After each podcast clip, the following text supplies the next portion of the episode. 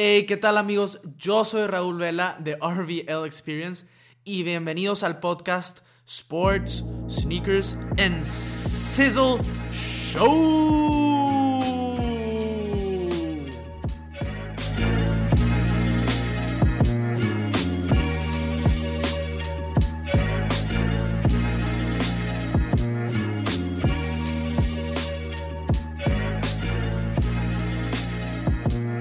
¿Qué ha habido? What's sizzling? Espero que estén muy bien. Bienvenidos a otro episodio del podcast de Sports Sneakers and Sizzle. El día de hoy les traigo un tema importante. Vamos a estar platicando de la grandeza contra la casi grandeza. ¿A qué me refiero? Traemos un ejemplo del Tampa Bay Lightning, equipo de hockey que ha estado muy cerca de la grandeza de conquistar al señor Lord Stanley por segunda vez. No se ha concretado. Traemos a Rob Gronkowski. Gronkowski se acaba de retirar a los 29 años de edad, un poco inesperado, pero podría ser considerado el mejor tight de la historia. ¿Qué tipo de grandeza nos ofrece Gronkowski? Y por otro lado, también vamos a estar hablando del inicio de las ligas mayores de béisbol. Estoy emocionadísimo, me urge, ya pronto empieza. Estamos a dos días de que empiece el béisbol y la verdad es que estoy emocionado. Entonces, quédense por aquí. Qué bueno que están aquí. Ya saben, si les está gustando el podcast, suscríbanse, compártalo en todas las redes sociales at RVL Experience, RVL Experience. Estamos al pendiente, voy a contestar todos los mensajes que pueda y cualquier comentario sugerencia, háganmelo saber. Ahorita estoy usando una manera diferente de grabar. Entonces, si les gusta más, coméntenme. Y vamos ahora sí a comenzar. Vamos a empezar con el Lightning de Tampa Bay y el señor Lord Stanley que no se ha podido conquistar. El Tampa Bay Lightning tiene varios años ya que ha estado jugando muy bien, tiene buenos jugadores, tiene muy buen depth, pero no ha logrado concretar con Lord Stanley. La cita con Lord Stanley la han logrado, pero no han logrado conquistar al señor Lord Stanley. Pero el Tampa Bay Lightning tiene en este año muchos récords históricos como de los mejores equipos de temporada regular y este podría ser el año que conquisten esa copa. La primera Stanley Cup del Tampa Bay Lightning llegó en el 2004 cuando le ganaron por 7 juegos, en 7 juegos, perdón, al Calgary Flames en la Stanley Cup Final y se llevaron su primer copa guiados con Vincent Le Cavalier y Martin St. Louis. Después, por un rato, fueron mediocres, fueron mediocres y ahora tienen como 4 años que han sido muy, muy buenos. Han llegado, en el 2015 llegaron a la final contra los Blackhawks de Chicago, la cual perdieron. En el 2016 perdieron contra Pittsburgh, contra los pingüinos que ganaron ese año y en la conferencia final. Y el año pasado perdieron contra los Washington Capitals, de igual manera en la conferencia final del este. Y Washington se llevó el Stanley Cup. Entonces han tenido sus, sus playoff losses, heartless losses, y están dispuestos a tratar lo que sea para ganar dicha copa. Es un equipo que está bien dirigido, la directiva es muy buena, todo lo que tiene la organización del Tampa Bay Lightning es muy bueno y es por eso que, han tenido esta oportunidad de ser buenos por un tiempo pues alargado. Entonces, hasta han bien y todo. Entonces Tampa Bay tiene una oportunidad importante de llevarse una copa y de crear la nueva dinastía de la NHL. ¿Por qué? Porque tienen realmente jugadores jóvenes, por todos lados. Tienen a, Braden Point, que es bastante joven, creo que tiene 23 años. Ha metido ya 40 goles, si, si bien recuerdo. 40 goles. Y es muy joven. Tenemos también a el capitán Stamkos, que creo yo que es de los más viejos. Y aún así tiene, creo, 29 años o 30 años. El equipo está muy bien formado y tienen la capacidad para convertirse en una dinastía en el deporte podrían estar siguiendo los pasos de los pingüinos de Pittsburgh de la mano de Sidney Crosby, Evgeny Malkin, Marc-André Fleury en su momento, que han logrado ser una dinastía moderna junto también con los Chicago Blackhawks. Esos mismos, mismos Blackhawks que ya le ganaron una final al Tampa Bay Lightning. Entonces, tienen ejemplos que, que seguir de frente. Han perdido contra estos grandes equipos y tienen la capacidad de convertirse en el siguiente de estos equipos. Como mencioné a Braden Point y 40 goles, Steven Stamkos, el capitán, también tiene ya 40 goles y Nikita Kucherov, Kuch, tiene 38 goles. Se podrían convertir en un equipo con tres jugadores con más de 40 goles. Esto es impresionante. De igual manera, es el primer equipo desde el 2006 que tiene más de tres jugadores con 90 puntos. Steven Stamkos tiene 90, Braden Point tiene 90 y Kuch tiene 120 puntos hasta el momento. Por cierto, hasta ahorita es el líder de puntos. Entonces es muy probable que Kuch gane el Art Ross para los más puntos. Y no lo es todo, porque Victor Hedman está contendiendo para el Joe Norris, que es el mejor defensa. El año pasado, de hecho, lo ganó Hedman. Vasilevsky está compitiendo para el trofeo de mejor portero el portero es de suma importancia en los equipos de hockey. Entonces tienen un equipo bastante completo, con depth en todos lados. Tienen contendientes para los mejores trofeos de, en todas las posiciones, por así decirlo. Y Nikita Kucherov también tiene posibilidades de ganar el Hart Memorial, o sea, el, MVP de la liga, creo yo. Entonces eso, eso crea una cultura muy buena dentro de la organización. Y de hecho se me había olvidado mencionar a Louis Domingue. Louis Domingue es el portero backup de Vasilevsky. Y en un punto, Louis Domingue llegó a 11 partidos sin perder. Juega excelente. Entonces, tener a dos arqueros de tal grado en un equipo de, en un equipo de NHL es, es bastante bueno. En playoffs todo funciona eh, más complicado, yo creo que, los porteros son demasiado importantes y en playoffs se va a hacer notar que estos dos arqueros pueden hacer que Tampa Bay conquiste por fin, por segunda vez, a Lord Stanley.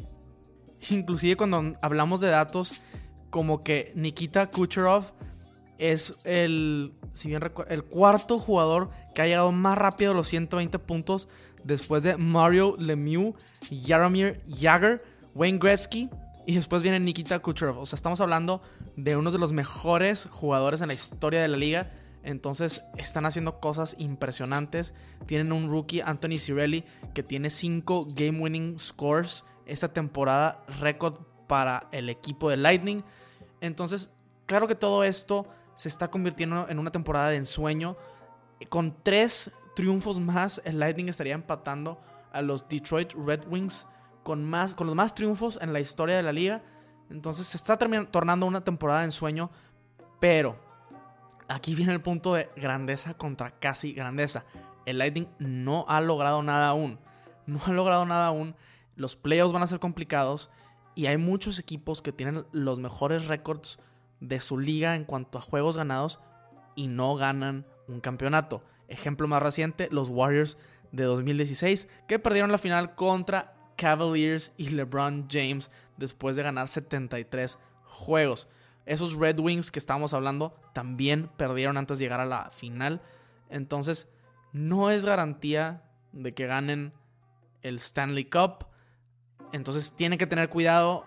Pero hasta ahorita la temporada de Tampa Bay está haciendo récords, está haciendo historia y se está tornando algo increíble para el equipo. Más vale que lo, que lo puedan concretar porque si no, se va a olvidar, se va a olvidar a la historia esta temporada.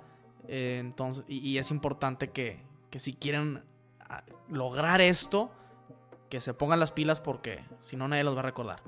Los Red Sox de este año que le ganaron a los Dodgers en la Serie Mundial, por ejemplo, ganaron 108 juegos, el máximo número de juegos en su historia, si bien lo recuerdo.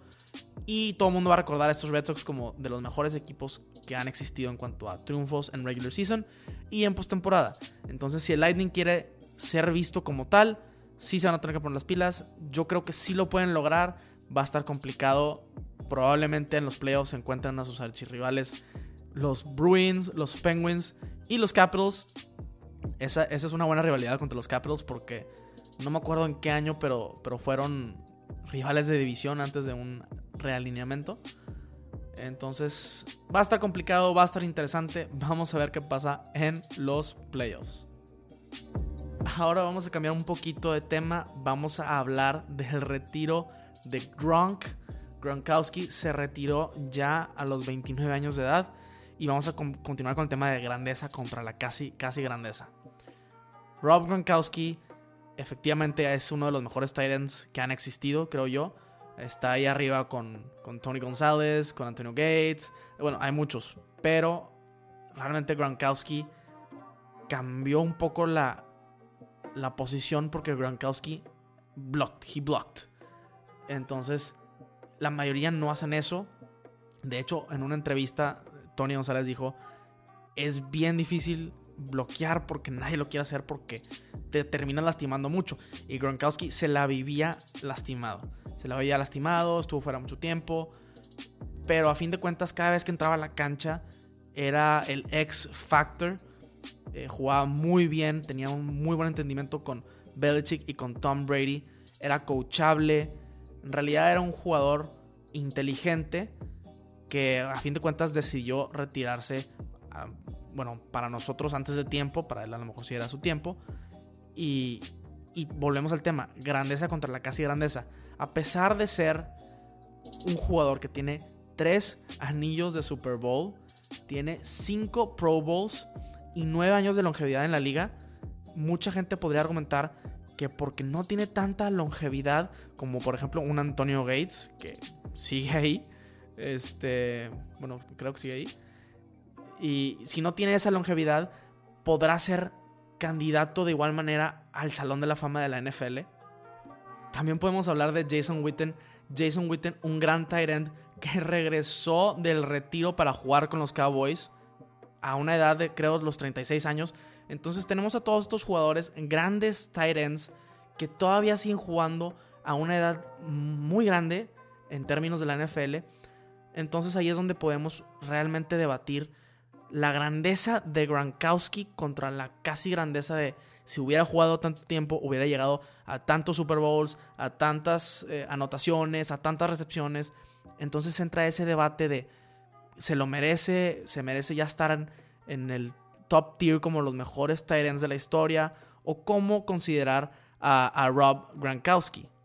Por otro lado, podemos estar viendo el final de una dinastía que han sido los Patriotas increíble por tantos años, desde el 2001 que entró Tom Brady a este equipo.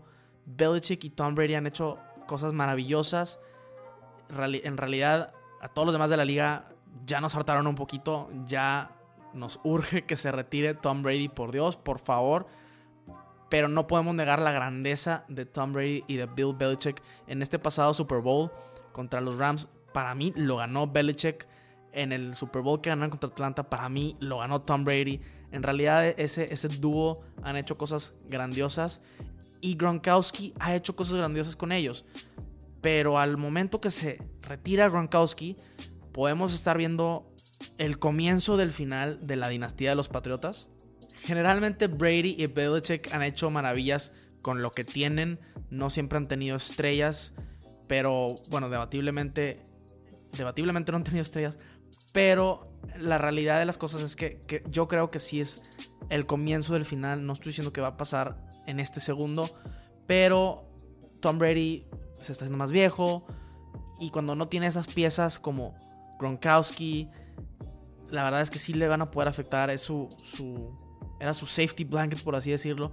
Y al momento que se llegue a retirar Brady, pues quizá, quizá Belichick ya no va a querer coachar tanto tiempo más. Entonces ya veremos lo que pasa, pero creo yo que es una, una fuerte señal del comienzo del final de, estos Patriots. De hecho, este año ganaron el Super Bowl. Aún así, mucha gente veía, los veía vulnerables. Pues aparentemente no. No hay que desconfiar nunca de los Patriots. Pero, pero sí parecía que estaban vulnerables y que se están acercando al final de su run histórico de pues de campeonatos y de, temporadas de ganar y, y, todo, todo por el estilo. Y ahora sí, cambiando un poquito el tema y el último tema del día de hoy, quería hablarles del regreso de las ligas mayores de béisbol. Estoy súper emocionado, ya quiero que empiece, quedan solamente dos días. Yo, yo soy fan de, de los Dodgers, para que sepan, entonces algunos de mis comentarios van a ser Homer, pero estoy emocionado porque los Dodgers van a tener otra oportunidad de llegar a la Serie Mundial y ganarla. De hecho, les voy a dar un poquito de, predicciones de qué creo que va a suceder con la temporada. Pero el tema de la grandeza contra la casi grandeza, pues Dodgers tiene, tiene equipo para ser campeón. Pero si llegan a, la Serie Mundial y la pierden año tras año tras año, de hecho, si llegan una tercera vez, creo que es la primera vez que pasa desde 1926 o algo así por el estilo. No tengo el dato correcto. Es, digo exactamente bien pero es algo así ridículo y se podrían convertir en los Bills de la NFL que perdieron un montón de Super Bowls seguidos. Entonces ese tipo de casi grandeza, la gente lo olvida, ya casi nadie se acuerda de, ese run de los Bills. Entonces la gente, nadie se va a olvidar, la gente se va a olvidar de, estos Dodgers que tienen más de 30 años de no quedar campeón, estando en Los Ángeles, siendo los equipos más importantes de la liga. De igual manera, por ejemplo, los Yankees tienen 10 años de no ser campeón aproximadamente.